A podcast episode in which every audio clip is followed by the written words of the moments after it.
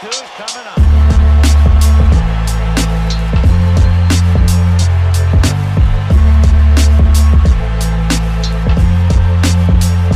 Welcome to the Bat Flip Crazy Podcast with your host, Toby G.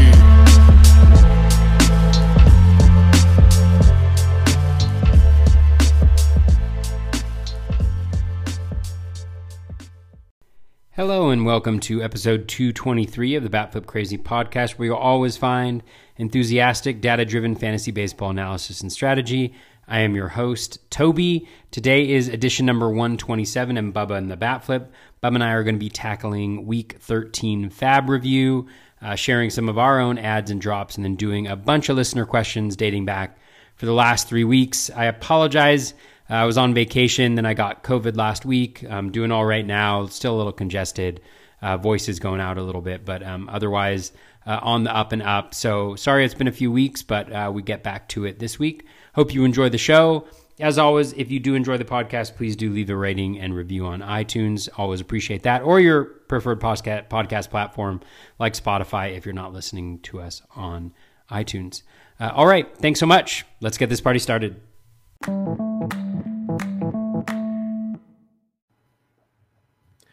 And welcome back, everybody, to another episode of Bub and the Bat Flip, episode 127. Going to recap your week 13 and Fab, as Toby was mentioning before the show, the halfway point. We are halfway home, which is great to see. You can find myself on Twitter at BDentric and the aforementioned Toby on Twitter at BatFlipCrazy. Toby, how we doing, man? We're doing well, Bubba. You just lost your It- volume. Uh oh. Can you hear me? Yeah, you're good now. You're good now. You're good. Sorry about And that. Well, Yeah, no problem. uh, I missed you, is what I was saying. I missed you too. And you're out. Of, You're, you're you're in and out. Try to try to try to play with your cord again real quick. man, I want to hear this how good chord. these thoughts are about me. Try one quick thing here. All right. Now your camera's off and you're gone.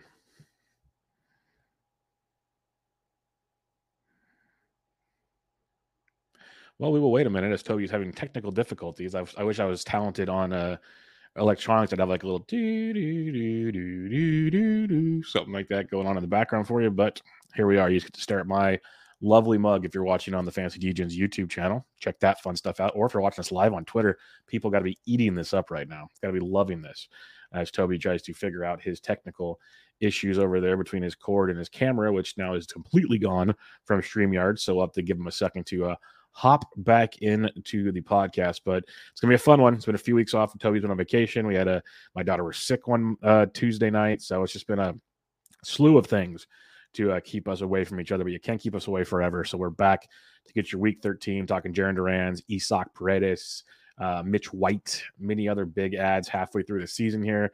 Uh, we were joking earlier that uh, football season is coming around, so people are going to start forgetting about baseball, which for us that are really going hard at the NFBC leagues and any other fantasy sports, fantasy baseball leagues across all platforms, this could benefit you in a big way. And we're going to be here all season for you in one way or another to help you uh, get your league titles, hopefully, and win some money or trophies or belts or whatever you do for your league. So hopefully there'll be some fun stuff there for you as well. But uh, it's going to be fun. It's going to be a lot of fun as we just wait for Toby to check back in as he's having some technical difficulties there in wonderful Northern California. But um, I don't blame him. His, his equipment's probably rusty. He's been uh, on a vacation mode, having living the time of his life, which he should be doing in the summertime. So we will wait and see what he has up his sleeve here as he uh, looks to check back in and have some fun on this wonderful, wonderful Tuesday evening of craziness around the diamond. Uh, Cookie Carrasco got beat around. Here we go. Toby is back, everybody. Welcome back, Toby. Here. Can you hear me? Yeah, you're not using, you have a different microphone set up. It's using your computer mic. Oh, it's using my computer mic. God. Yep. Bubba, why is this so challenging here? no All right, worries. watch No this. worries. I'm going to bust out the Yeti here. There you go. There you go. Oh my gosh, now my voice is all soothing. All right. There, there's your That- Yeti. elaborate way. That was, there was that was just an elaborate way for me to say for a third time that I missed you, Bubba. I'm very sorry to all the listeners for the uh, technical difficulties. I promise. I can't promise, but that's that's that's them. um, things have been good. I was on vacation for one week. I got COVID last week, So recovering from that, recovered from that mostly, except you can tell I'm a little bit nasally. But other than that, I've been good. I'm I'm excited to jump back on, and it was a nice nice little week of fab. So I'm excited to to to dig deeper. Yeah, I was uh, telling the listeners while you were gone that we have some fun names to talk about. So we will uh, get right into those names. And as usual, for those that want to keep track at home, we go over the uh, OCs, the online championships, 12 team leagues, which are a little more what most people play. A lot of 15s. Toby's mainly a 15 guy, mainly a 12 guy, but this will help uh, kind of get the gist of things. And again, 12 league, 12 team fab is wild. And your top added player was Jarren Duran in 129 leagues, as high as 251, as low as a dollar. And for those that keep track, he is not playing in Toronto because he's not vaccinated. But prior to that, has just been raking since he got called up. He's hitting 327. Uh, no home runs, but seven extra bases, four stolen bases, and he's leading off every day for the Boston Red Sox. And uh, Enrique Hernandez had a setback, so that's going to keep him away for a little while, which should keep Duran in the lineup for the Red Sox. Um, I already had him in a few places prior to this. I wasn't aggressive on him this week. What were your thoughts on Jarren Duran, who I like? I'm still concerned that whenever Enrique comes back, we're in trouble. But as long as Duran keeps producing, it's like you can't keep sending the kid back. So, what's your thoughts? Yeah, I, I, he wasn't available in any of my 15s, so I didn't do any deep dives on him really. He was available in uh, an OC that I have, but I have Jon Berti, so I don't really need steals, Who needs steals? at Who all. needs Who steals needs steals when you got Jon Berti, right? Oh, the bird. Um, and so, and I think because of the questions that you mentioned, number one, like heading into this week, he would have been a bench guy at least initially because he's got the Blue Jays and he's unvaccinated, so he's not going to be playing. And then, you know, I know that um, Kike Hernandez had the the setback. It's unclear when he's going to return, but when he does return, the question is, are they going to continue to give Duran playing time? So again, it's one of those challenging situations where you can kind of either believe or you don't, um, and you know you've got to you know you're going to have to pay up for for that belief, and I'm just not willing to do that if there's too many question marks um, that are kind of hanging around him. But as you mentioned, like he's been hitting well. Um, obviously an elevated BABIP, but you know the strikeout rate is down, the contact rate is up, the O swings better. So theoretically, you know it's a very small sample of 57 plate appearances, but he's seeing the ball, ball, better already. He's making more contact. He's got three barrels, you know, 7.3 percent barrel rate. So there's a lot of there's a lot of metrics that are saying that maybe this time could be different. Um, you know, the question is going to be, um, I think, playing time a little bit, and then again, um, you know, whether he can whether he can sustain it as pitchers start to to adjust. Yeah, that'll be the, the big question. I'm, I I don't blame anybody for wanting to add him to your team, but like, like we were both saying, uh, with the shortened week for him, that was making me not want to spend a lot of money and other question marks in play. But still a really good player. If you need steals, I get it. Like a really good spot. Plus, that offense is clicking, so he's going to score a ton of runs in that offense. So definite upside to him there. And Alex Verdugo might be hitting for batting average, but he's not doing much else. Like Duran can outperform Alex Verdugo right now. So there, there's and and not to mention Jackie Bradley Jr. can't hit the broadside of a barn. So there might be ways for Duran to stick around if uh, if he keeps playing well. So we'll have to wait and see on that one. All right, the big name of the week, Isaac Paredes, picked up in 117 leagues, as high as 207, as low as, of course, a dollar. He hit safely in all six games last week with three games with three hits. He hit five home runs last week, one three home run game. Uh, most impressively to me this season, you know, we knew the power was there for him. Never had consistent playing time. He's getting it right now with Brandon Lowe out. He could be coming back soon. Bright side is he's playing first base, third base, and second base. So they're playing all over the diamond to keep him in the lineup. But the most impressive thing for me, Toby, with Paredes, is he's not striking out a lot. Like this past week, it was below 10% on the season. It's like 15%. For him, I think that's a big, big plus because obviously with the power he brings to the table, more balls in play, common sense stuff here. But that was something that always concerned me with him in the minors and his time with Detroit. He's adjusted there. Can it be sustainable? We'll see. Batting average is not his forte, so keep that in mind. But power is. Uh, what are your thoughts on Isaac Paredes?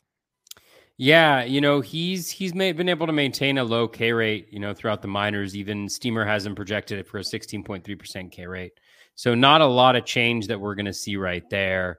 I think the you know the reason he was on the map, I think for a lot of for a lot of players was last week. I mean, he just he went off. I can't remember how many home runs he had. He had Five. four. he had five he had five home runs last week in like four in two games or something like that.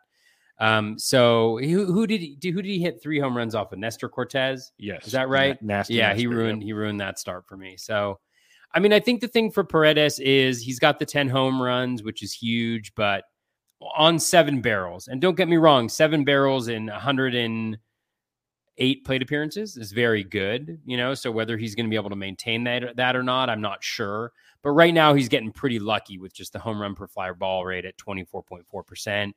He's not a guy that's necessarily known as being like uh, a, a major power guy. I mean, the most home runs he had in a minor league season, I think, was 12 in 2021 or 15 in 2018. So he's never really like been wowed you with the power, but you know, so far he's showing it in the majors, and he's got a higher max eva, uh, exit velocity than he's ever had before. But um, I think I think one of the major questions too is like is going to be playing time.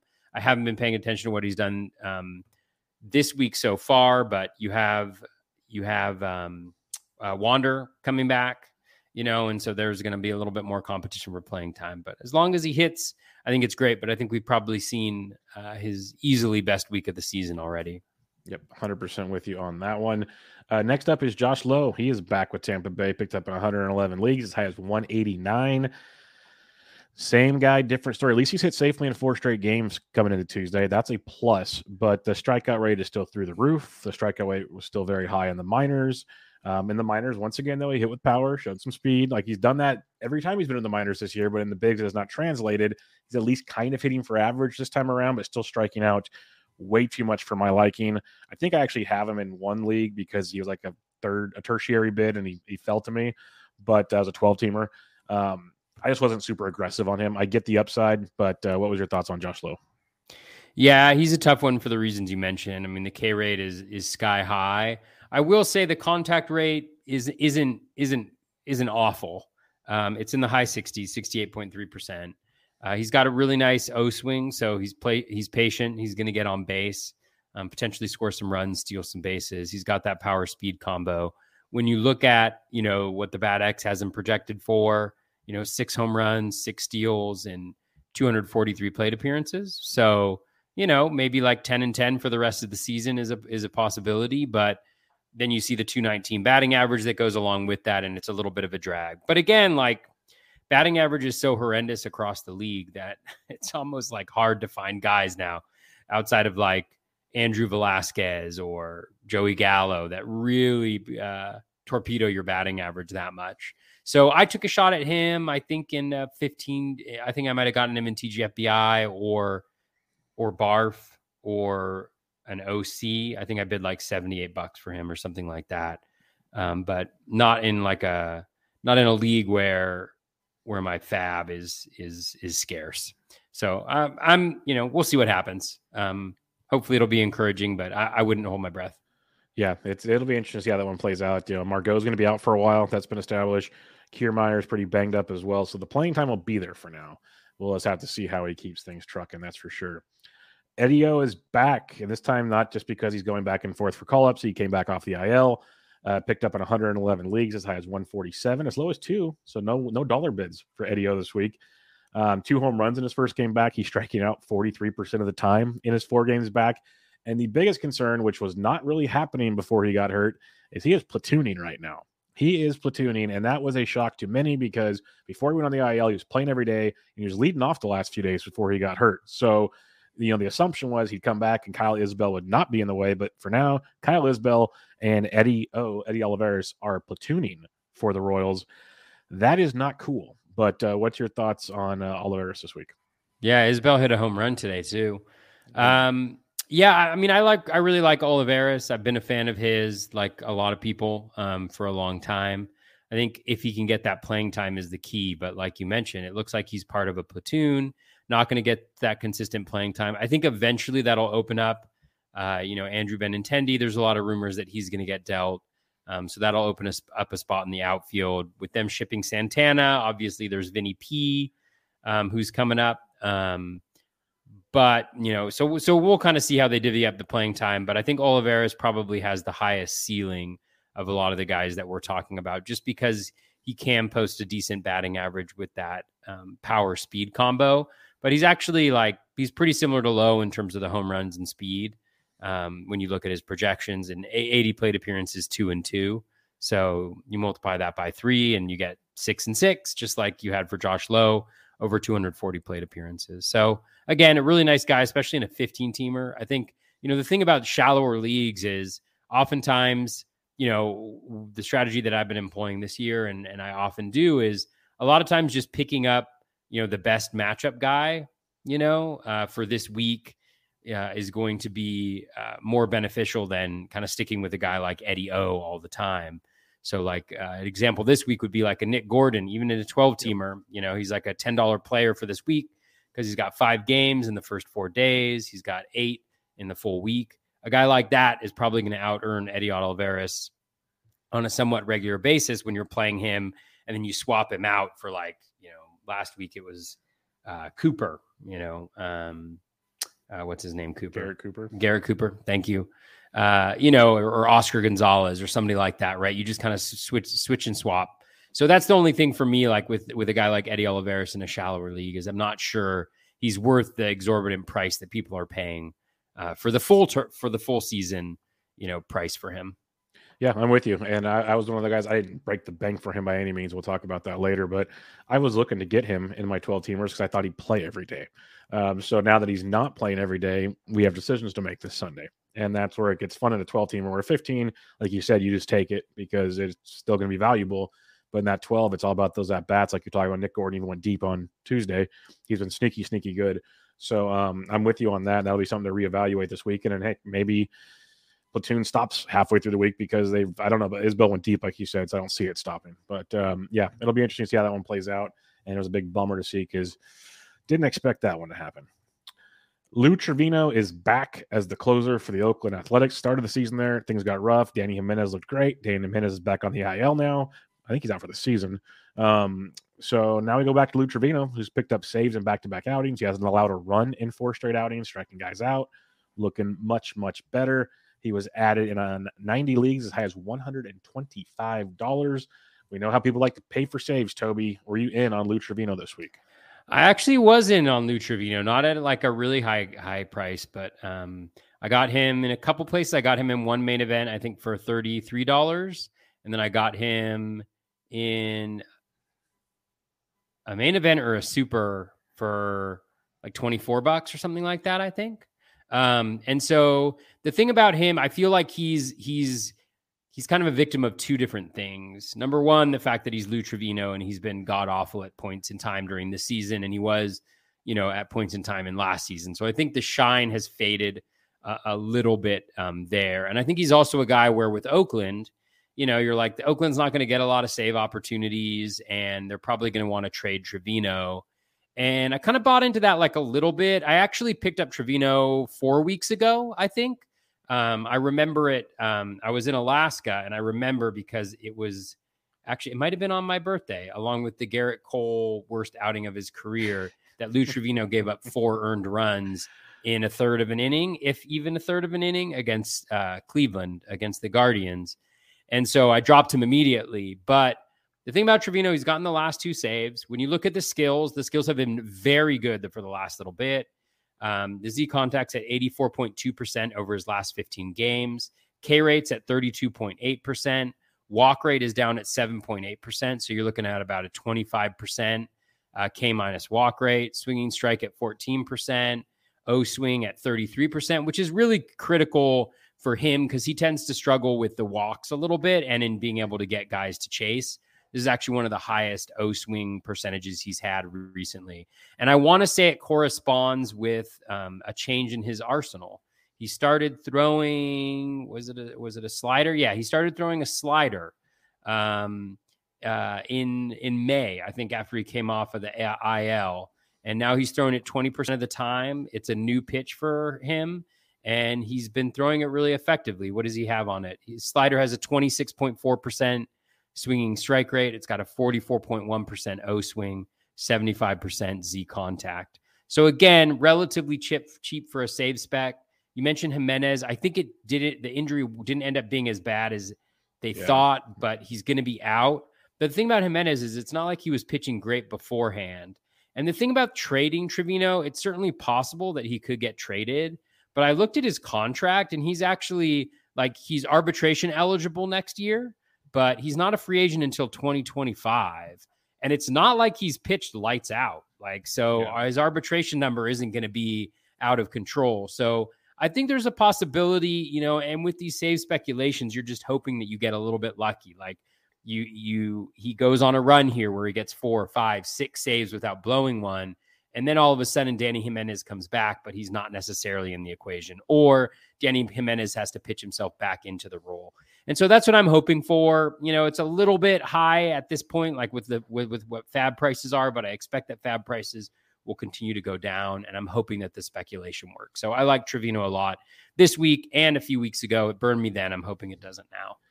Yeah, I'm pretty bummed because I actually drafted Trivino in a lot of places to start the season for a lot of the reasons you mentioned.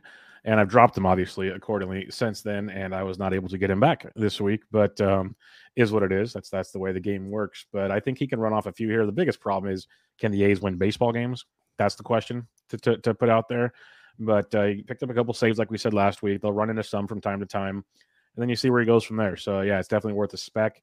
And uh. I was hoping AJ Puk would get the role, but he's been pretty bad. So that's one to uh, also monitor there. We'll have to see. Um, it's not not a topic for now, but Kenley Jansen to the IL. We'll have to see what the Braves do in Mhm. Atlanta because you A- know, Min- AJ Minter closed it out today. oh he did. I was about to say because Minter's been outstanding this year. Yeah, yeah. But there's always that like you know coach going back to the veteran and Will Smith garbage. But I'm, gl- I'm glad Minter got it. That's good to see. That's really good to see. So we'll be interested to see how much he goes for on a fab as well because they are saying they don't expect Jansen out for long. He's dealt with this before, so keep an eye on that one. Everybody as the week goes on.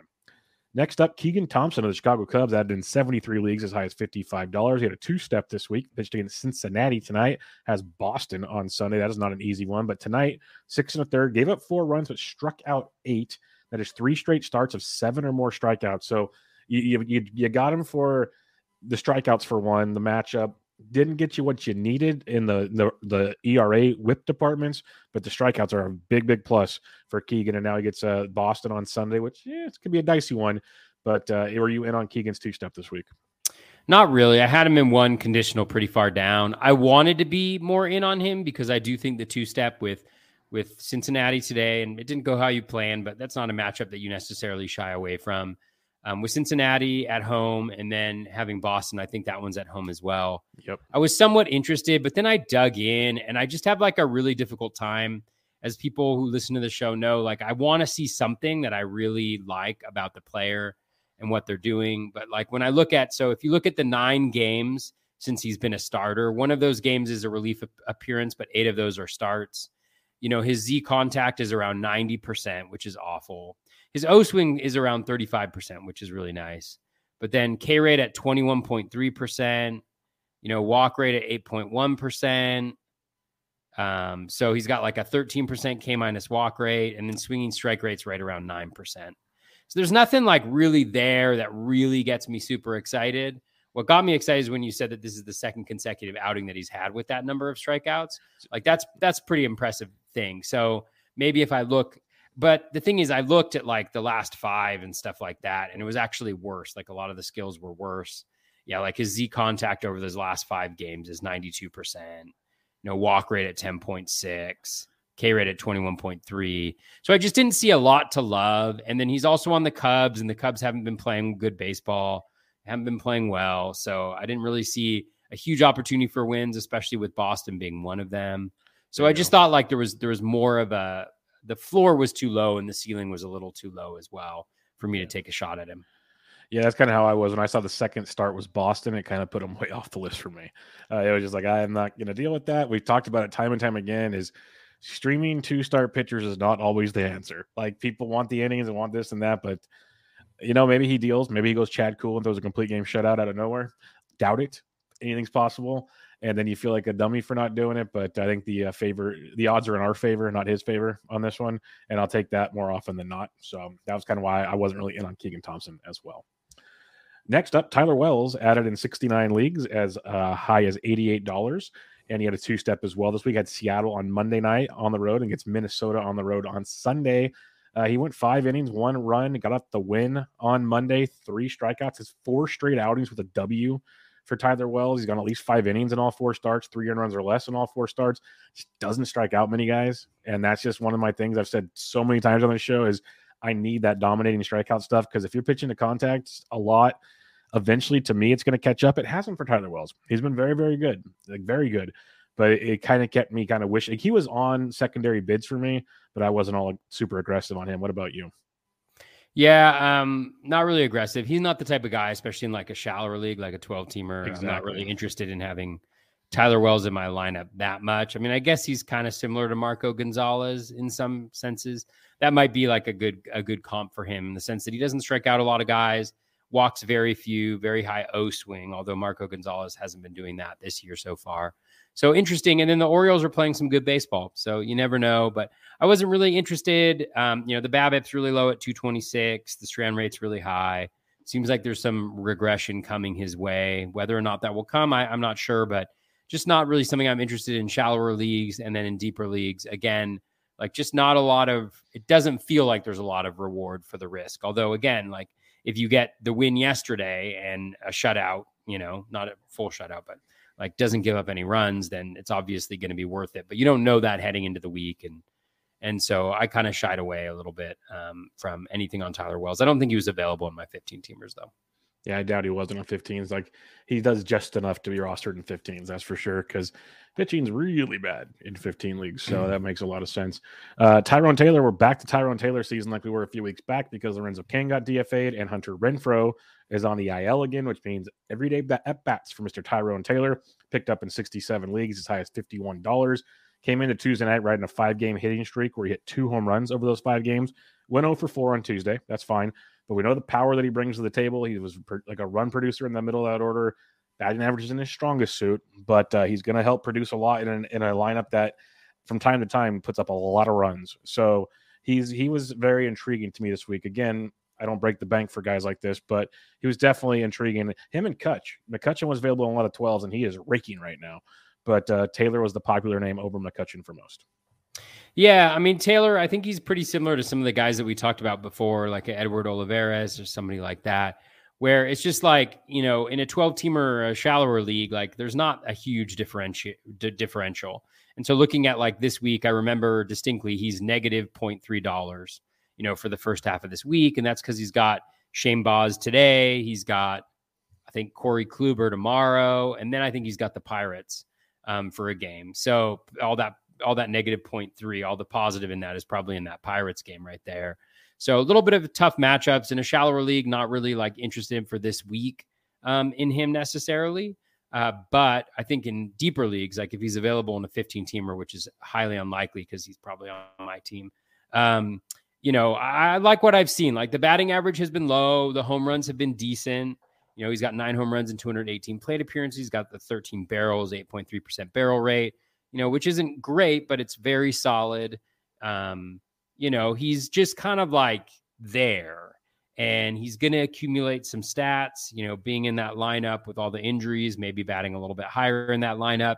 He's going to steal you a handful of bases. You know, he's going to hit you 20 plus home runs probably, you know, over the course of the full season. So I like him a lot in deeper leagues. In shallower leagues, he doesn't really do enough for me to differentiate him from, you know, the best guy that week that I can stream.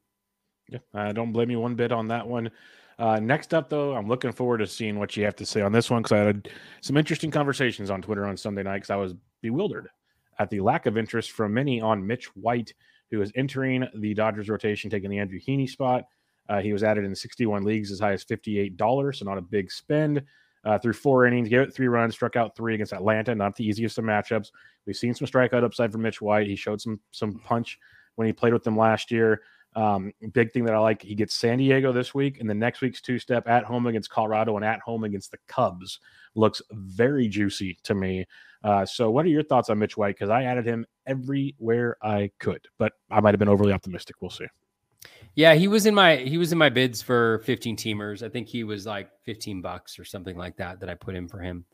Um, 14 bucks because I never put like a five or a zero um, at the end of my bids. Um, so yeah, I mean he um, yeah, I mean like I, I, I essentially went after him because he's a Dodger pitcher and because of the scheduling schedules that you schedule that you mentioned. Like when I look under the hood, there's not like anything too exciting to be about. Again, other than the fact that he's a Dodger pitcher, which is hugely valuable in my in my esteem. Uh, you know, 9.4 or 16% K minus walk rate is decent, but 9.4% swinging strike rate, 26.8% O swings, not really getting chases. You know, the walk rate is right around, if not a little worse than league average for a starter. Z contacts around 89%, you know, as well. He does have like a decent repertoire. I think it's the it's either the slide up or slider or the changeup that yeah, slider generates 18% whiffs, 40% O swing, you know, but still some decent contact in the zone. So he's really, you know, relying on on guys chasing, but that fastball just does nothing. You know, doesn't get chased on pitches outside the zone, four percent swinging strike rate. So again, like I think the value, like you mentioned before, isn't necessarily in the metrics, but it's in you know the schedule and the fact that he's with the Dodgers, and hopefully with that will come some wins. So I think he was definitely worth you know um, putting bids out there for, but I wasn't super aggressive because I didn't again see anything that I really loved in what he was doing outside of that 16% K minus walk rate, which theoretically is the most important metric if you're just going to look at one. And the other thing I'll mention, and I, like I did this before, is I don't go crazy on a lot of pitchers. I didn't again break the bank. It's like a broken record, but it's like Ross Stripling a few weeks ago.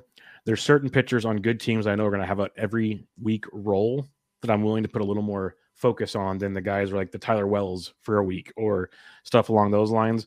I'll go ahead and be a little more aggressive on a Mitch White, who I know I'm going to hold on to for a while, barring something catastrophic compared to a, a you know pitch and ditch type situation. So that's where like I was really aggressive on White, looking at the lack of pitching options, even in 12 teams. 15s is dreadful, but even in 12s, I'm like, this dude actually has a role going forward on the Dodgers. Like I'm gonna value that a little higher than some other potential streamer such like Keegan Thompson's of the world.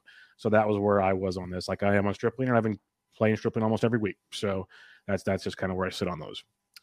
Graham Ashcraft added in 60 leagues as low as 50, or as high as 51, as low as one, coming off eight strong against the Giants, striking out eight. Two starts previous to that, really, really bad. So he had one good start to get everybody back on board, apparently. So that was fun to see the short memory span of many people out there. Uh, he gets the Cubs in Chicago this week, and then um, next week Pittsburgh. So what's your th- Nick Lodolo is coming back soon, so we'll have to see how that rotation yeah, plays out is. as well. Because Ashcraft is supposed to, if if the schedule is right on RotoWire, Ashcraft is pitching game two of the doubleheader next week, so he's technically not even one of the main stays in the rotation. So he might be out after the following week. So what's your thoughts on Graham Ashcraft, who I did not put any bids on after he blew up two straight starts? Yeah, that Lodolo is going to be a little tough too because you got um, he's got the Mets at home and then Tampa Bay at home. So he's got one pretty juicy matchup and then one really tough matchup. So um, it'll be interesting to see what happens there. I'm definitely uh, excited about that. Yeah, Ashcraft, I don't really see anything to kind of latch onto outside of the results. I mean, 220, 327 ERA, 109 whip. That's nice, but only 27 strikeouts and 41 and a third innings pitched, you know, 15.8% K rate, 4.1% walk rate. So 11.7% K minus uh, walk, you know, below league average there. His Z contact is awful at 92.3%. He's essentially like the best hitter in the league when it comes to making contact in the zone, maybe like a Steven Kwan or something. Um, O swing 34.1%, you know, so that's good. So like he's not going to walk a lot of guys, but you know, the BABIP is relatively low at 260. The home runs per nine, 0.87. I don't know if he has a history of, you know, suppressing home runs in the minors or not. Um, it looks like he does a little bit, but he doesn't have a huge track record. So maybe that's a, a quality that he that he does have. Um, what's his ground ball rate? Uh, his ground ball rate is pretty high at 57.5%. So maybe that's how he does a little bit of the damage limitation. But again, like I don't see a huge upside here. He's on a bad team. He's not going to get you a lot of Ks. So you're really relying on those ratios. And I think those can go south pretty quickly. So not really interested in him, especially shallow league. And a 15 teamer, I could see why maybe somebody might take a shot at that, but I'm not super interested. So yep. wasn't on my radar. 100% on board with you on that one. Speaking of Ross Stripling, he was added into 51 leagues as high as $59, as low as one. One big reason, two step this week. That's what people always love to target. He had Boston tonight where he pitched five, gave up two, and then he gets uh. Tampa Bay on Sunday. The one thing I'll say about Stripling, he doesn't strike out a lot of guys. That's well established, but he's made five starts now. He's going to get up five total runs and he's got three wins in those five starts. That's including tonight's outing. So he's doing the little things that get the job done. Um, but the, if he struck out guys, that'd be great. They're letting him go like 85 to 90 pitches. He's not going like deep, deep, but he's doing just enough in that with that offense behind him to be an effective starter from time to time. So that's why I already had him everywhere. So I didn't have to go bidding on him. But what were your thoughts on Ross Stripling?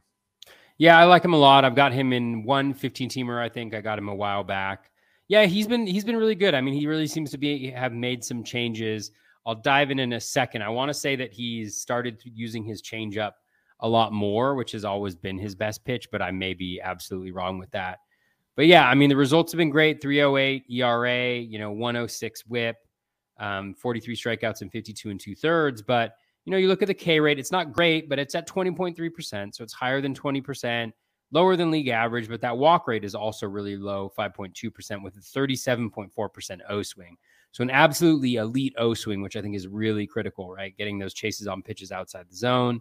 His K minus walk rate is a very respectable 15.1%. You know, even last year it was a 14.8%. So in in five of his seven seasons that he's pitched, you know, he's had a better than league average K minus walk rate. The swinging strike rate is also back up 11.1%. So that's solid enough. And then the Z contact, while not terrific, is at 86.1%. So slightly worse than league average, but not like, you know, not not not god awful. Um, and then when you think, let me just see if there's like been a little bit of a velo bump or anything like that with him. No, no velo bump at all. So probably usage pattern change. So yeah, it's the changeup. Yeah, it's the changeup. The changeup has a 20.7% swinging strike rate, 79.2% in zone, a 52.3% O swing, which is just That's pretty darn good. That is phenomenal. Um, and he's throwing it a lot more. So last year, it was his fourth most used pitch. Just to give you a sense, last year he threw, geez, I got to do math quickly here. Uh, essentially, what's 800 plus 862? He threw 1662. Like, yeah, like seven, let's just say 1700 pitches last year.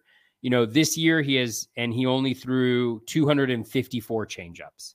This year he has thrown, let's call it 850. So like half as many, um, half as many innings or half as many pitches, and he's got 213 changeups. So almost as many changeups. It's his second uh, most uh, common pitch that he's throwing. And I think that's a huge change. Like those are the types of things that can really boost somebody from kind of middling spot starter to a guy that you throw in there regularly. And today was a total bummer because he pitched well. I was really nervous about having him in there with the Red Sox. Last year, the Red Sox absolutely blew him up. So I was really bummed out, you know, because for some reason the Blue Jays didn't want to win the game and they brought in Trent Thornton yeah. to protect a two-run lead. I was like, yep. wait a second. Let's let's like break down Trent Thornton here for a second. Okay. I hope he's really bad because and we're gonna lose uh, he wasn't that bad before today. It's like three, four, five ERA, one, two, four whip, 24 strikeouts and 31 and a third. But yeah, 10.1% K minus walk rate, 8.4% swinging strike rate, 26.9% O swing, 90.2% Z contact. Is that the guy that you want to pitch against the Red Sox in a division game up to with the win for my pitcher on the fantasy line, Toronto Blue Jays fans? Absolutely not. That is not. I can't believe you're still wearing that protect hat. that lead. This is my Ross Stripling hat. This is actually my. Vlad Jr. Didn't he have a game winning hit today? I think so. Yeah. Did he? Yeah. Yeah. This is my game winning Vlad Jr. hat that I have on today, as well as my Ross Stripling Trent Thornton cost him a win hat.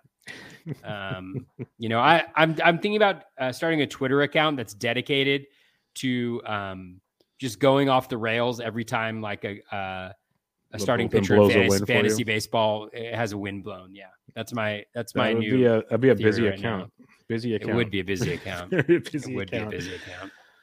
All right. Next up on the list, I'm glad we're on the same page on Stripling, though. Seth Brown added in 50 leagues as high as $39. You know, he came in in his last six games, multiple hits in four games, hit safely in all six, hitting 440 with two home runs, a stolen base, not playing every day, but close to every day. Didn't did not play on Tuesday. But we know what he can do. He's streaky. He's got some power. We talked about it in the preseason with everyday playing time. Not going to be a batting average asset, that's for sure. But I guess people wanted to roll with him going into Yankee Stadium and, and whatnot. But I wasn't overly aggressive on Seth Brown. We talked about Tyrone Taylor. We talked about Olivares. We talked about Josh Lowe. Like Brown would have been far down the list for me. Yeah, I mean, he's he's somewhat interesting. I, I what's remarkable is he has seven steals. You know, so like he's got 10 home runs, seven steals, and 241 plate appearances. So we're talking about like a, I don't know, like a 22, 22 and 15 guy, you know, like over the course of is- a full season. which serviceable, is- quite serviceable. which it's it's definitely serviceable. I think he's still being platoon though. Yep. You know, um, so he's not necessarily hitting against lefties, which is always a little bit difficult to time. In 15 teamers, he's long gone. So in 12 teamers, again, there's not much that kind of differentiates him. Especially like I want to stay away. I think he had a decent game yesterday, but like I, I want to stay away from that Yankees pitching staff. Like there's no there's no part of me that's really super interested in having hitters go up against them. Yeah, a hundred percent with you. Let's recap our moves for the week, Toby. If you want to pull yours up, we'll uh, talk about our, our ad drops because then we have a, a handful of listener questions to go over from last episode and this episode to get you guys covered on some goodies here. So, when you are ready, the floor is yours, my friend. Yeah, uh, added Nick Gordon, dropped uh, Carson Kelly, fourteen dollar bid, four dollar backup. Uh, I'm going kind of naked in one in a couple of my leagues with Danny Jansen there. Um, I got Carson Kelly. I got his home run. Kelly actually has Coors at the end of the week, so I was like, oh, maybe I should hang on to that. But it's just I dropped them everywhere like three or four weeks ago. I just Yeah, couldn't do it anymore. Yeah, it's like when you go like one for 15 on the week, you know, it's just brutal. Picked up Corey Knebel, dropped Daniel Hudson, uh, $2. You know, with Knebel, this is just kind of one of those. He's had two clean outings in a row. I can't remember. Did he have a clean outing today or did he did he blow it? I did not see what Philadelphia did. Uh, It was a tie game see. last time I saw. It's five. It was five to three. Uh, yeah. So he he pitched two and two and a third. He had a strikeout. He didn't blow anything. So um, you know, again, like it's just one of those situations where maybe he strings together like five or six clean outings and they try him out. Again, I wouldn't move Seranthony Dominguez out of that role, but you know, you never know what big league managers are going to do. And then also picked up uh, Austin Voth. Uh, this is a um, this is a 15 team league. Voth actually pitched decently well for the Orioles in his first start. He only went three innings, uh, but Velo was up a little bit. Um, he was uh, he had a decent number of swinging strikes. Uh, so I was just kind of going with it. I mean, that's how desperate things are. But uh, next week, this week he's got a decent matchup. He's got uh, at Seattle, so he's throwing tomorrow. Not starting him then.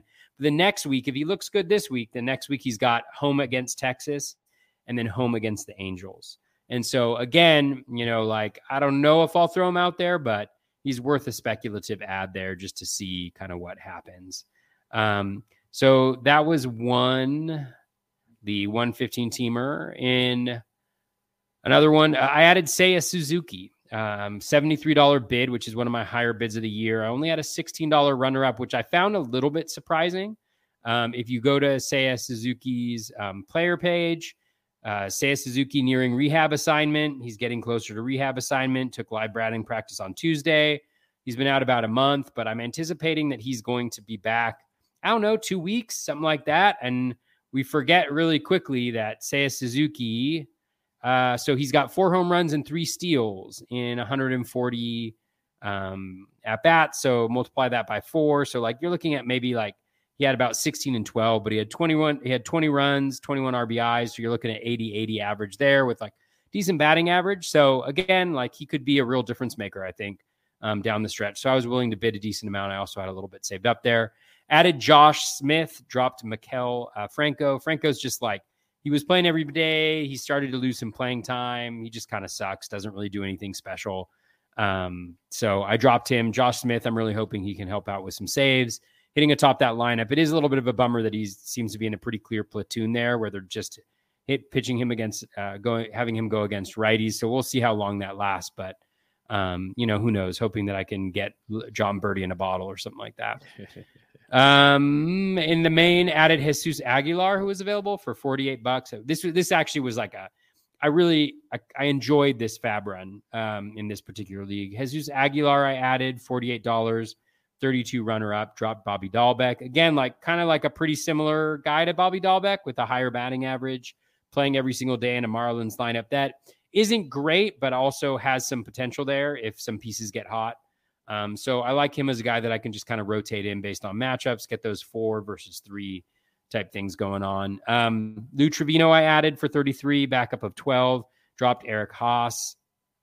Um, added Josh Smith, dropped Miggy Rojas, uh, $23. I was pretty aggressive because I needed steals in that league. Um, so was going with Josh Smith.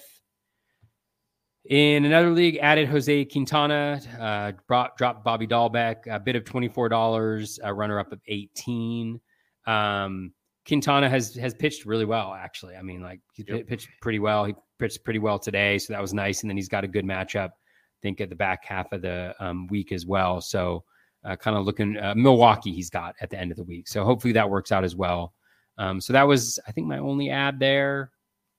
Um, in my 12 teamer, in my OC, uh, added Jack Sawinski, uh, dropped Zach Davies. Again, the Pirates have a juicy schedule four at uh, the Nationals against that pitching staff, um, and then three on the weekend, which I think are a decent matchup. Milwaukee. Um, but Milwaukee doesn't have their best arms right now. They will get Woodruff, who pitched brilliantly today. And then in my OC, I had Jose Quintana. I added him for three bucks. Dropped Nico Hoerner.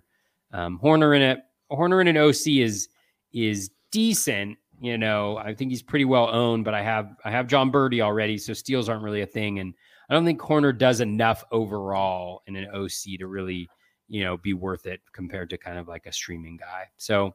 Um, and then in TGFBI, I added Josh Lowe, $78 back up at 54.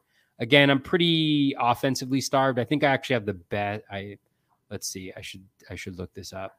I think I have the best pitching staff overall. No, I don't.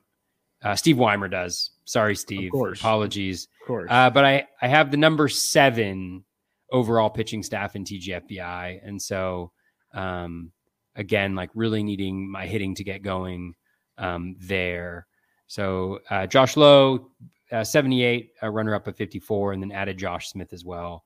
Dropped Bailey Ober. My pitching staff in TGFBI is just absolutely juicy, just like crushing um, virtually every category except for saves. But I've got Iglesias and now I've got Dominguez and I've also got uh, Daniel Bard. And then in Barf, sorry guys, this is a long one. Uh, Josh Smith, I added Josh Smith and dropped Jonathan Villar um, in Barf because again, I'm I'm light on speed there. So Josh Smith was kind of the major guy I was attacking through across leagues, and then um, got a few other guys in, in a few other places. How about your leagues? How did they go? Uh, one of my OCs, I added Orlando Arcia, dropped Jonathan Villar, eleven dollars, no runner up. Added Dane Dunning, dropped Eduardo Rodriguez, which I just I'm gonna regret that. I know I just have no idea what's going on there. I need the roster spots. Got Dane Dunning for four dollars, no runner up.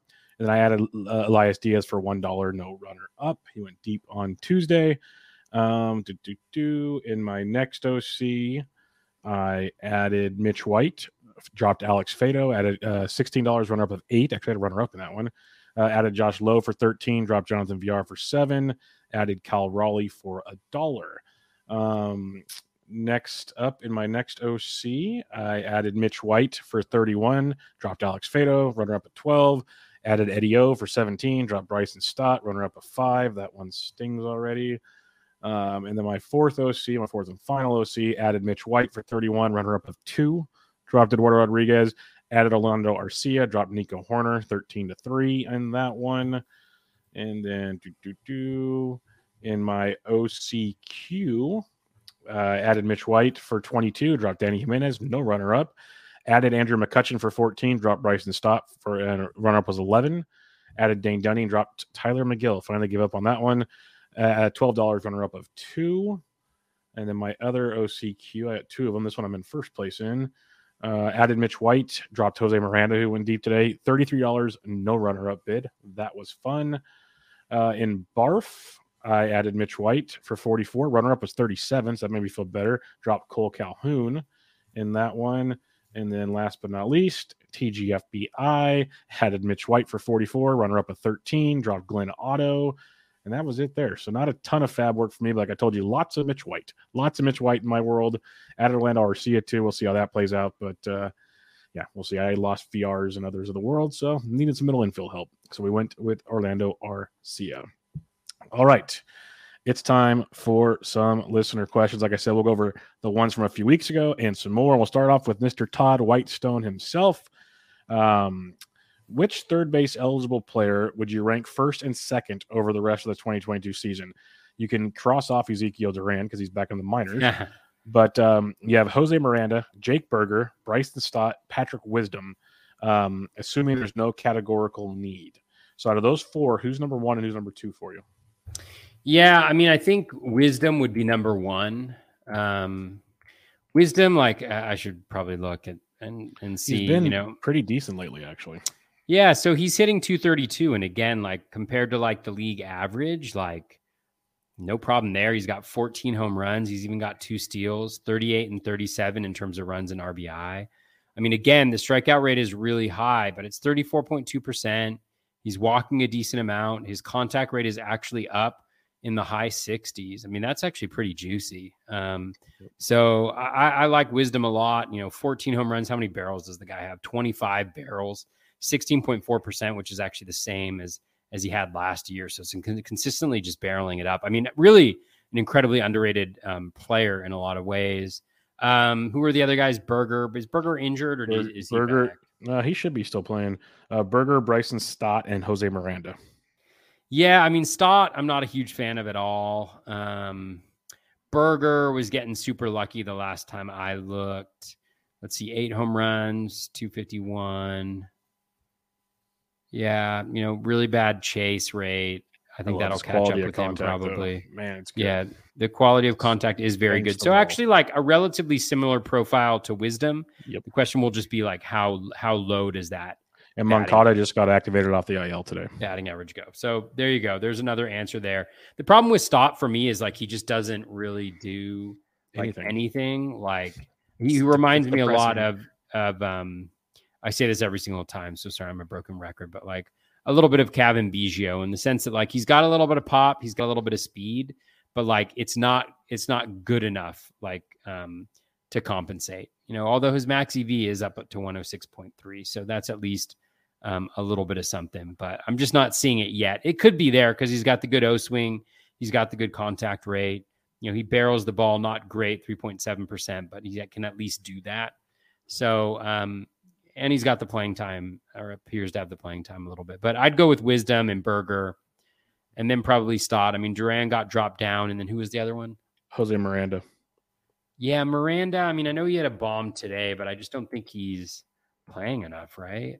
I mean, I know this question was from like three weeks ago, so it's probably changed considerably, but um, yeah, Yeah, it, it's Wisdom and Burger for me. I'm a big Burger fan. Uh, Moncada coming back will be interesting, given Moncada's not that good right now. So we'll see how that playing time plays out. But uh, I, uh, I I do like Burger quite a bit.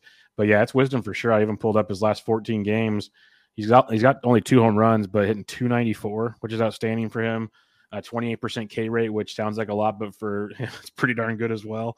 And you mentioned the quality of contact 14% barrel, 45% hard hit over the last two weeks. Uh, Z contact up to 81%, which his O swing's only 26% over the last two weeks. So there's some signs of life with Patrick Wisdom, which is pretty intriguing to see for sure. So I, I like that one quite a bit. Little Book of Calm asked, Welcome back. I'm a dummy who picked Giolito over Alcantara this year, and I'm trying to decide how sad to be. And this was back then. Gio has a 3.88 ERA, swinging strike percentage is down, CSW is stable. The 4.65 xERA and 3.33 SIERA tell very different stories. 354 BABIP, 83% left on base. How do you feel the rest of season? Um, I've discussed him on a few other shows, not just this show, but other shows. Um, and he, he dealt, he, he was much better against Anaheim, given Anaheim strikes out a ton. It all revolves around his changeup right now. His changeup is hideous and getting crushed because he's leaving it right in the zone. When his changeup's on, it's great because if you look at his CSW and a lot of other spec uh, numbers, they're in line with his previous seasons. Like they're they're really strong. His changeup's just getting pounded. So he's got to figure that out. I don't know if it's a slippery ball or what it is. I'm still very optimistic on Giolito. I think he's that good. We saw even last year he had that hiccup in the middle of the season and then he came back and pitched really well. So maybe I'm being silly and optimistic, but I'm optimistic. What about you? yeah. Um, let's see what we got here. It's scary. He's getting up a ton of long balls. It It's no Jose scary. Berrios story, but it's still scary. Yeah, I mean, it's like the combined numbers are are are still good, but like if you look at his last five, Z contact at 85.7, O swing is below 30%, 28. Oh, sorry. He, he had more on here. He also said it's a 21% K to walk, which is top 15 in baseball.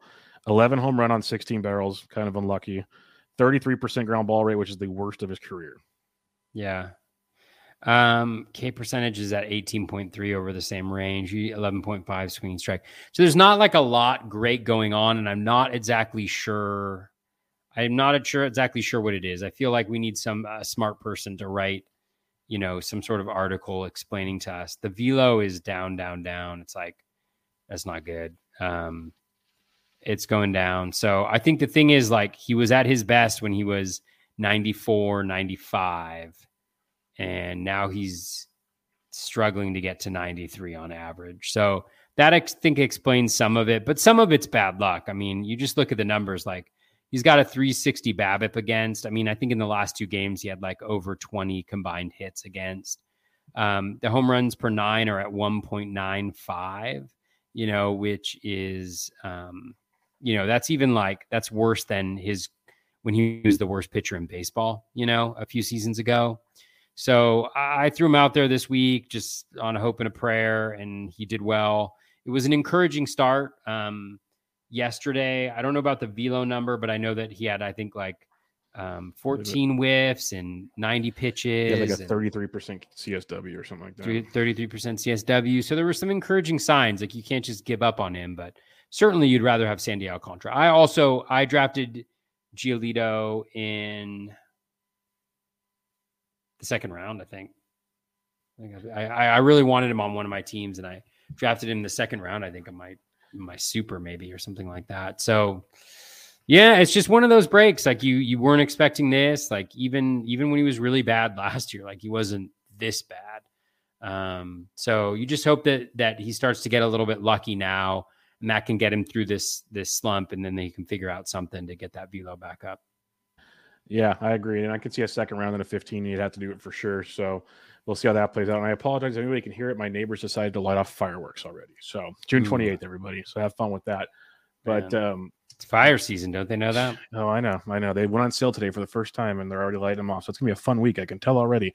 Um, Bocephus21 says, I stocked my teams with a mass amount of multi inning guys at the beginning of the season, such as King, Burke, Thompson, and Aiken. Some event has them all playing different roles. King not getting two or three innings anymore. Who are guys to fill these spots and targets for ratio? So some long inning relievers to target for ratios potentially. Um, one guy who comes to mind who actually had a blow up, not a blow up, but like give up two runs yesterday is Reynaldo Lopez. Like if you look at Reynaldo Lopez's last 15 games, like it's pretty incredible. Um, let me get it. Let me get it up here. Um, so over Reynaldo Lopez's last 15 games, he is all right. Ready? All right, check this out. Reynaldo Lopez, last 15 games, Z contact 73.1%. That is unbelievably good. Unbelievably good. 40.4% O swing. Unbelievably good. Unbelievably good. K rate, 29.5%. Very good. Swinging strike rate, 18.6%. Very good. Walk rate, 5.1%. Very good. You know, so the K minus walk rate is 24.4%. Um, absolutely dominant. I mean, that's that is that's really good. Um, and then when you look at like his his game log, yeah, he gave up two earned runs yesterday, but you know, this is the number of strikeouts he's had in the last like 10 outings one, three, three, two, three, three, two, one. Right. So again, like, you know, I don't think he's going to do that consistently, but um, the velo is up past 96, I think. Um, he's just, he's looked absolutely dominant. So that would be one name that I got. And then I'll just say, like, one of the things that I would do is just go to the pitcher leaderboards on, um, on Baseball Savant. You can even click over to the relievers. You can look at like last 30 days and just um uh and then just look at K minus walk rate.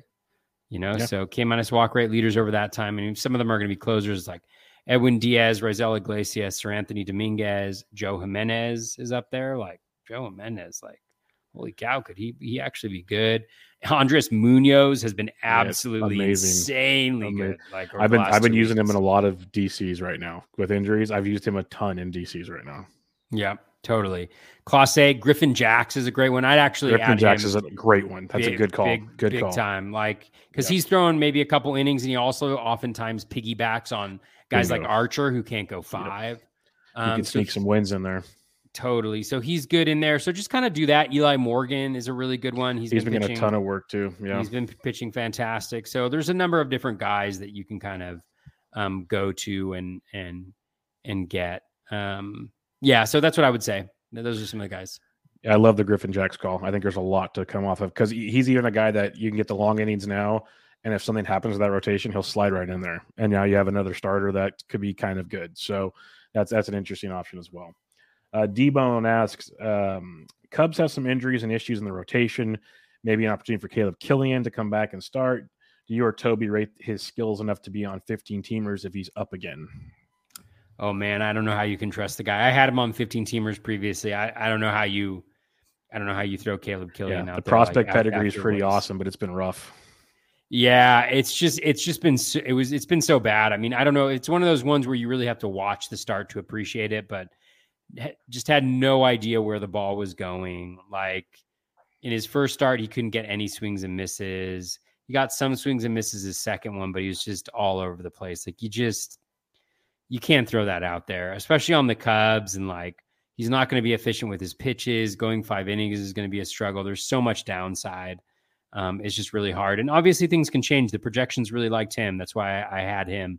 Liked him better than a lot of the other guys that were going for more money. Um, but you just haven't been able to put it together. So I, I find it really difficult to think about adding Caleb Killian to my ra- roster anytime soon. Yep, I'm with you on that one. Uh, Dave Petros Yellow asked, "What's your advice for a person playing mains for the first time that has a pretty good team, but wins is by far his worst category and, ha- and has had bullpens blow wins four nights in a row with Sandy about 10 minutes ago losing his win because Okert sucks. How do I not let it affect my mood? My wife could probably do without me getting super irritated at about 10 p.m. every night. Yeah, um, it's a great question, Dave. I think that's one of the beauties of season long. I mean, that's one of the reasons why I like season long, is because over the course of the full season, you will have those instances. You will have plenty of instances where a bullpen blows the win for your guy. Um, but you know, you'll also have instances where guy gives up four runs, guy gives up three runs in five, but still pulls out the win. So those ugly wins, and we tend to remember the the blown ones instead of the ugly wins that we get, or the relief pitcher wins that we get. And so over the course of the full season, you just hope it evens out. And I think when you look at it, there will always be some outliers on your teams. But if you're up there in Ks, you know you're up there in innings pitched, your ratios are decent, and you have you've targeted guys that are on decent teams, then the win should eventually be there. But it is incredibly challenge challenging. It's just important to remember we're what like 45% of the way through the season, something like that. Like, you know, 40, 40 to 45% of the way through the season. And so, you know, it feels like there's so little time, but there's still a lot of time for things to change. And all it takes is a couple weeks where, you know, instead of only getting wins in a third of your starts, you get wins in two thirds of your starts. And all of a sudden you're catching up and other guys get bad luck who have gotten lucky the first half of the season. You just hope it all evens out. That's that the beauty of season regression. long. Yep, get that positive regression coming your way. As long as Alcantara keeps pitching the way Alcantara pitches, he'll get his wins. That eh, they will come eventually. Um, and uh, yeah, that's the beauty of it all. Like you said, uh, Joe G says, with India back, I have to drop one. He's probably already dropped them by now, but for fun, would you drop Luis Garcia of the Nats, Espinal, Brendan Rodgers, or Justin Turner in a deep six by six daily roto league? I dropped Justin Turner personally. What is it? Justin Turner. uh, Brendan Rodgers, Espinal, or Luis Garcia of the Nats. And how many teams is it? Six, six. It just says deep six by six roto. Six deep six by six. I, I might do Espinal in that instance. Let me just see what he's he's doing. It's between Espinal and Turner for me. I'm just done with Turner. I just he's not good.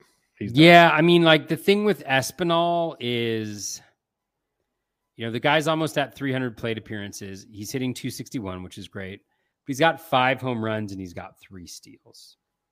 If you add that with his rest of season bat projection, you're looking at nine home runs and seven steals. That's that sucks. Like, you know, like 10 and 10 is fine, but like if he's not really like contributing a lot outside of that, right? He's going to be like 60 to 65 runs and RBI combined. That's just not a lot. I mean, Justin Turner, Justin Turner has been awful. Don't get me wrong here. Um, but Justin Turner also, Justin Turner also, as I look up his profile, Justin Turner has 37 RBI, 31 runs. So only got the four home runs and the one steal, but um, and he's hitting 216. But his rest of season projection is 272, 13 home runs, 45, 47, and one. You know, he's got 248 BABIP, which is by far the worst of his career. Like by far, by far. His career BABIP is 311. Um, but he's and he's doing his home run per fly ball is 4.4 percent. You know, like he's still making contact at a decent clip. He's got 15 barrels and only four home runs. So just be patient. Justin Turner will go on a he'll go on a run. He's going to put together two or three weeks where he hits five to seven home runs, drives in 15 and 15 and hits like 400. And then all of a sudden we'll love him again. Yeah enjoy. Um, some questions for tonight now from tonight's questions. Anthony Gialdi asks, looking for thoughts and feelings and general impressions on Vinny P, Vinny Pasquantino, Italian beef, Italian breakfast, whichever one you prefer. He's here and damage will be dealt. And he also said Bobby Witt Jr. is picking it up. Bobby Witt Jr. is awesome. But what's your thoughts on Vinny P? Vinny Pasquantino. I know there's a lot of people that are very excited about Vinny. Yep. That are very excited about Vinny. um, his rest of season projection that I have from the BAT X 180 plate appearances, 251, five home runs, one steal, 20 runs, 22 RBI. So if you multiply that by two, which is about what we have left of the season, look at 251, 10 home runs, 40 and 44. Now, if you are um, if you are very enthusiastic about Vinny, um, you can look at his rest of season for Steamer, which is 265, 13 home runs, and two steals with 39 runs and 40 RBI. So again, you know, that'll be a pretty considerable contribution, but is it that much different than a lot of the minor league guys that come up? I mean, maybe. Um, I know a lot of people are really excited about him. A lot of smart people are really excited about him. So um, I'm interested to see what he does and he's certainly probably one of the last like big time hitters that'll probably come up uh, this year. So if you're looking to splash some FAAB, maybe that's the place to do it. But I'm always just a little bit hesitant on these rookie guys, and I still haven't been able to get over. Think about how excited we've been about so many rookies this year. Mm-hmm. Have the rookies been good? Like, who's the good one? I mean, Luis Garcia's been good since he yeah. came up. He's been good. Bobby Witt was good, but he drafted you drafted him. Same with uh, Julio. Yeah, yeah, you drafted him like top yeah, but like yeah, call up, call up wise, many of them have not performed at all. No.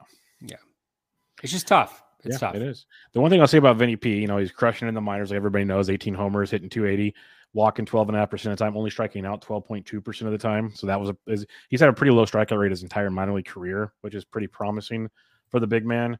Um, I'm optimistic for him. Again, like I never break the bank. We've talked about this time and time again. Like Alek Thomas has been pretty good, not great. He's been serviceable. Um, I'll say that much for rookie call ups. But uh, yeah, way more have not performed than have performed, as you've mentioned. I hope Vinny P performs. I really do. So I understand if you need to, to go get aggressive on him for power potential. But again, remember, it is the Royals lineup as well. So where the run potential going to be? That's one thing to consider. But I'm intrigued. I'm intrigued by Vinny P. I hope he does well. I really do. That'd be a lot of fun. Eric Samolsky asks, guys, Dean Kremer. I mean, it's been good so far. Good home park, maybe a thing. Seven shutout tonight, by the way, in mm-hmm. Seattle. He's looking good. He's been very, very good of late. So, Toby, what are your thoughts on Dean Kremer? Because he's been um, pretty, pretty good. Yeah, I just can't get on board with Dean Kremer. I'm sorry. I mean, is, it the, is it again, the Dean or the Kramer part? it's it's the combination of the two. I mean, I could handle a Dean, I could handle a Kramer, but Gotcha. both of them. Um, and I may lose my I may, may lose my voice here in a second. I haven't talked this much in such a long time and had COVID in between. Um, yeah, I mean, 21 innings pitched, 14 strikeouts, a 1-2-4 whip, 171 ERA. The peripherals, 16.3% K rate, borderline unrosterable, 5.8% walk rate, 10.5% K minus walk, 10.2% swinging strike, 87.2% Z contact, 34.7 O swing. So the O swing's great. It's really important. And is he getting like a ton of ground balls or what's what's his deal? Why can't I find it? um, no, only 37.9%. He's got a 0.43 home run per nine. He's got an 86% strand rate. I just don't see it. I, I don't see I don't see why he would do well. And he's doing well. And again, like, you know, if you if you started him this week, I know I poo-pooed him like this week heading into this week, and he's doing well, but his best pitch, the only pitch with a swinging strike rate over 10% is his slider at 13.8%.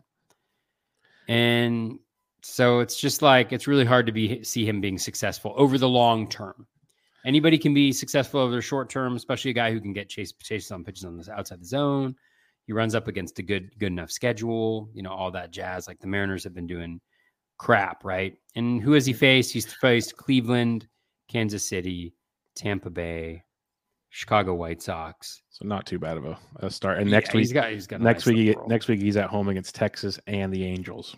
Two good Yeah, matchups so, as well. He's, I mean, he's in play. He's in play next week. He's in play. It could week. work out, but I just warn you, Long you've term. been warned. hey, Do not this- trust Dean Kremer. This feels like Bruce Zimmerman all over again. I mean, feels like. Bruce Kramer, Bruce Zimmerman, he did it. He did his job at the Yeah, beginning of the then, season. but to know when then to I cut was bait. You had to, yeah, exactly. You had to know when to cut bait. So if you want to roll with Kremer for a bit, go for it. Just know when to hit the eject button. It's it's a great comp because I mean, who did Zimmerman face earlier this year? Right? It was yep. like um, who was it? First of all, like the ball was like a Yeah, the ball helped him a ton. But like once once he started facing like the Yankees and stuff, it started going the other direction real quick. Like Bruce. So let's let's look at take a look at Bruce. We should comp. We should compare like who he had to face early on. He had Tampa, I So- He had so Bruce Zimmerman. His first game, he had Milwaukee and the Yankees. Okay, take it back. Yeah, then he had the Angels and the Yankees. Okay, I take it back again. And then he had Minnesota and then KC and then Detroit and then the Yankees two more times. Man, poor guy had to face the Yankees four, Four out of eight times starts. out of eight starts. at least he had the dead ball for that. That helps. yeah. Yeah. That's a plus. So, anyways, that totally invalidated my point about Bruce Zimmerman. But yeah, Kremer, jump off while you can. I'll, I'll, put bids in for him next week. I'll, I'll sink with that ship. Those are two outstanding matchups. The the Angels versus right-handed pitching right now, they're striking out almost thirty percent of the time Yeah. over the last month. It is bad, bad, bad, bad. God, they're bad at putting together teams over there. Yes. Holy crap. So we'll wait and see how that one plays out. Uh, two more questions for you. Rand Simon asks thoughts on Blake Snell. My entire bench is either on the IL, Scherzer, Rasmussen, Whitlock, Bader, O'Neill, Jansen. Scherzer's coming back soon, or at home doing research at Tanner Houck. That was a wink, wink. I'm not using Snell this week in LA. Then he gets the Giants at home. Then in Colorado, would you cut him? Yes. Don't roster Blake Snell. But that's me. I have a bias. I have never been a Blake Snell guy. I think he might be streamable from time to time, but he is not an every start guy for me. Toby's smarter than I am, though. So, Toby, what do you think? Yeah, I mean, I don't think you. I mean, it depends on how deep the league is. But He said 12 um, team. 12 team. 12 team. I mean, it's kind of borderline with Snell, but I'd still hold on to him. I mean, the potential we've seen in spurts has been absolutely incredible, and it's really hard to get that off the wire. But I think what I, I think what he's asking though is he's got so many guys on the IL, so he needs a roster spot, and he benched him this week against the Dodgers. He's got the Giants next week, and then at Colorado. I mean, So he's he's, not home, gonna he's home him. against the Giants. Next week, Yeah, right? and, yeah, and then at Colorado though. Yeah. Um, I mean the the San Francisco home start is perfectly reasonable start to throw him in. I think. I don't think the Giants' offense is as good as it has been, um, No, ha- as it was last year. Lefty's Um, good. Lefty's good. Uh, it just depends. I mean, again, it depends on what you're picking up and adding. Blake Snell has not been good, but there's reason to believe it should get better. Like, I mean, here's some examples. So number one, he's got like a 58.6% strand rate. So that ERA is bloated, uh, way above what it should be. Um, you know, the walk rate's at 12.2%, but then, you know, 34.2% O swing. So higher than his career average, right? So that walk rate should come down a little bit. Um, he's getting ahead of guys at about his career rate, you know, slightly higher. Swinging strike rate's at 13.4%. K minus walk rate's at 12.2%. But I would argue that both the K rate and the walk rate are a little bit under what they should be. Um, so if they had a, a little bit in each direction, you know, like he hasn't had a K rate under 30 since 2018. So let's say it gets to like goes down to 10% walk rate and then he gets up to 28% K rate. Then you're looking at an 18% K minus walk rate. You know, things change pretty quickly there and the and the Padres are a pretty good team. So, you know, again, I'd probably hold on to him. Again, it seems difficult because you got these two weeks where I mean he's playable next week. So you're really just talking about the at Colorado. And then at that point, you know, um, what are you looking at then? Who's after that? So you got um what does he have? He's got does he have Arizona this week or Philly? He had Dodgers this week. He sat him versus the Dodgers. Oh. I'm, yeah, I'm, I'm, I'm, uh, I'm too far behind here. So, all right. So he gets that one, two, three, four, five. One, two, three, four, five. He's got at Colorado, but then he's got at Arizona too. So yeah, it's a little bit tough. But then after that, he's got at Detroit. Um, you can keep going. Then he's got home against Colorado. So again, you know, like it's just you're just in a bad run right now. Hopefully, he gets it worked out over the next little bit. Um, Just add Dean Kremer while you need somebody. yeah, right. Uh, last question we got here. Joey G asks thoughts on Jake Meyers. Seems to be the starting center fielder in Houston. He is. He's shown a little power and speed in the mind. I'll get overly excited by Houston because they rotate guys around so much, but it's a great offense to hit in. So if it's a deep league, sure. What thoughts on Jake Meyers? Yeah, I mean, I think he's a decent. Um, he's a decent guy. Um, yeah, like you mentioned, like I think the major question is around playing time. I know they McCormick dropped down. I didn't didn't see if Brantley's in the lineup or not. I know he was, He's on the IL. He he is on the IL, so there's some Yep. space for sure. But he's also hitting ninth, you know, and um, you know if he can replicate what he did last year with the 352 BABIP, you know he hit 260 with six home runs and three RB three and three three steals, you know, so he was pretty good last year, but you know maybe slightly lucky, 18.8 percent home run per fly ball. You know he had 10, um, yeah, 10 barrels, 10.1 percent, so decent. So I do think that there's like there's some hope there. What is he's he's five and four over 216 with a 239 batting average according to the Bat X. So you know there's a little bit there. So I definitely I had him on my bid lists, um, but I had like Nick Gordon and Taylor Trammell I think ahead of him, 100%. um, just because they're um, yeah I think there's more access to playing time there and and or batting higher in the lineup when they're in the lineup. So um, again, so I think he's he's definitely somebody who could who could do the trick, but um, I'm not overwhelmed. Yeah, that's kind of how I feel. It's like, it's like got to be really deep league, and you're running out of options. Is the way I'd look at it. He's not my priority. Like I'd even debate like Tyrone Taylor, you know, those guys over him potentially, depending on your league situation there. So he's Oh, an option. sure. He's an option, but not one of my favorites. Let's put it that way. All right, Toby, great to be back. That'll wrap up another episode of Bubba and the Bat Flip. Any final thoughts? We're almost at the halfway point. July first, almost halfway there, Toby. Yeah, I mean Dean, Dean Kremer may not may not get the win, um, despite He's not going to because pitching so Baltimore well. did not score against Robbie Ray. they did not. Yeah, and He Robbie Ray, he, he got as many wins as uh, Ross Stripling tonight. He did. Uh, Robbie Ray, amazingly, like for as much crap as he was getting um, earlier on in the season, is actually Gotten um, better. What, Gotten yeah, better. what's he? What's he? His ERA is down to three seven eight, and his WHIP is now one one four. So you know he's kind of putting it together a little bit. Um, but yeah, no, um, it's nice to be back. It's good to see you, Bubba. Um, excited for this part of the season. I love this part of season. I love the closeout of the season. Um, keep up, keep up the good work.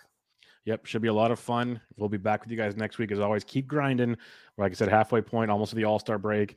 People are moving on to football, so uh, get ready to to make some fun FAAB weeks ahead and win some leagues. Uh, make sure you check out Toby on Twitter at BatFlipCrazy. I'm at BDantric. This was your Week 13 FAAB recap. And we'll be back to you guys next week with another episode of Bubba and the Bat Flip. Catch y'all later.